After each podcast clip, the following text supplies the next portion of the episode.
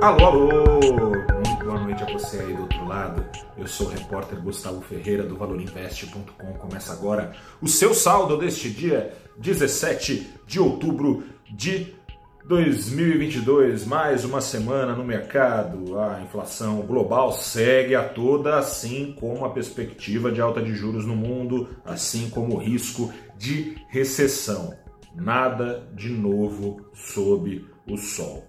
Na cena doméstica, a corrida presidencial se mantém em segundo plano. O mercado vem entendendo que vença Lula, vença Bolsonaro, com algumas nuances diferentes, mais ou menos tanto fez como tanto faz, mas do mesmo também, em meio à falta de novidades, a desistência da farra fiscal no Reino Unido. Esse foi o principal destaque do mercado nesse primeiro pregão da semana e no embalo da retomada pelo do apetite ao risco no mundo todo, o Ibovespa subiu aqui no Brasil 1,4%. Esse foi o saldo desta segunda-feira do principal índice acionário do Brasil.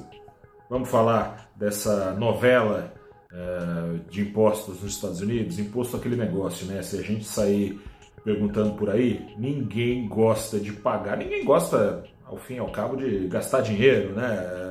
É, é, bom, há controvérsias, mas ninguém gosta, é, em essência, de pagar imposto. Mas o negócio é que dinheiro não dá em árvore. E sair cortando imposto sem cortar gasto é uma receita infalível para levar qualquer economia, qualquer economia pro buraco. Não é diferente com o Reino Unido e por isso o mercado global recebe com alívio o encontro do Reino Unido com a realidade já desde a semana passada. Nas últimas semanas, a sensação de risco fiscal oferecida pelos britânicos andou disparando na ânsia de conter os efeitos recessivos da alta de juros correndo atrás da inflação.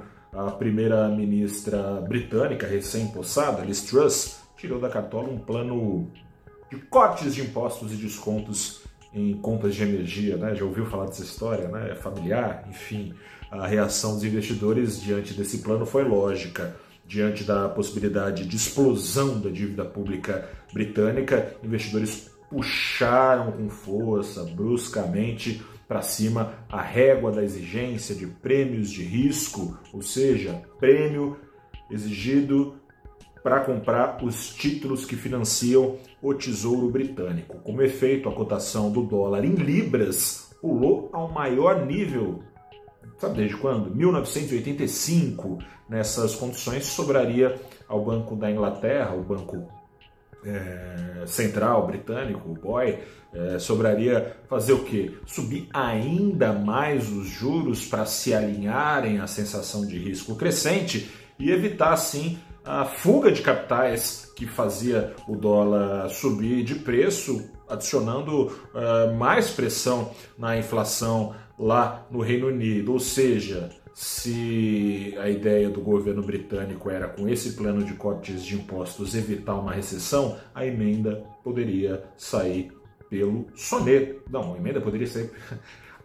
o tiro poderia sair pela culatra e a emenda poderia sair pior que o soneto. Mas parece que não sairá, perigando cair da cadeira que está sentada há pouco mais de um mês. A primeira-ministra britânica Liz Truss trocou o ministro das Finanças na semana passada. Hoje foi cancelada pelo novo ministro a barberagem proposta pelo anterior. Não apenas os mais ricos, então, seguirão pagando impostos, como também o descontaço nas contas de energia lá no Reino Unido, que era previsto para seis meses, deve durar apenas dois meses. Com esse pano de fundo, o dólar no mundo todo arrefeceu, aqui no Brasil também, pouca coisa, mas também em 0,38% aqui no Brasil caiu o preço do dólar a R$ 5,30. Está em segundo plano a eleição, mas talvez não devesse estar.